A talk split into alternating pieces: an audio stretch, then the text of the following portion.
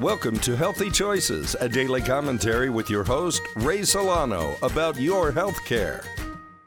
Hi, this is Ray Solano, host of Healthy Choices XM and pharmacist owner of PD Labs Specialty Pharmacy. It starts out as a simple cold, and everyone tells you go see the doctor. Let's review the facts. In the United States, colds account for more visits to the doctor than any other condition. Colds are minor infections of the nose and throat caused by more than 200 different viruses. Rhinovirus is the most common cause. A cold may last about a week, but some colds last longer, especially in children and elderly. Adults get an average of two to four colds per year. Young children suffer from an average of six to eight colds per year. As a practicing pharmacist, we enjoy this cold season as a way to sell more coughing, sneezing, get some rest medications. However, we're never trained as health professionals for prevention, that ugly P word that can allow us to stay healthy and not get sick. The pharmacists at PD Labs are specially trained to teach patients early warning signs of viral infections and how to take important steps to strengthen our immune system and prevent viruses from overwhelming our body's defenses.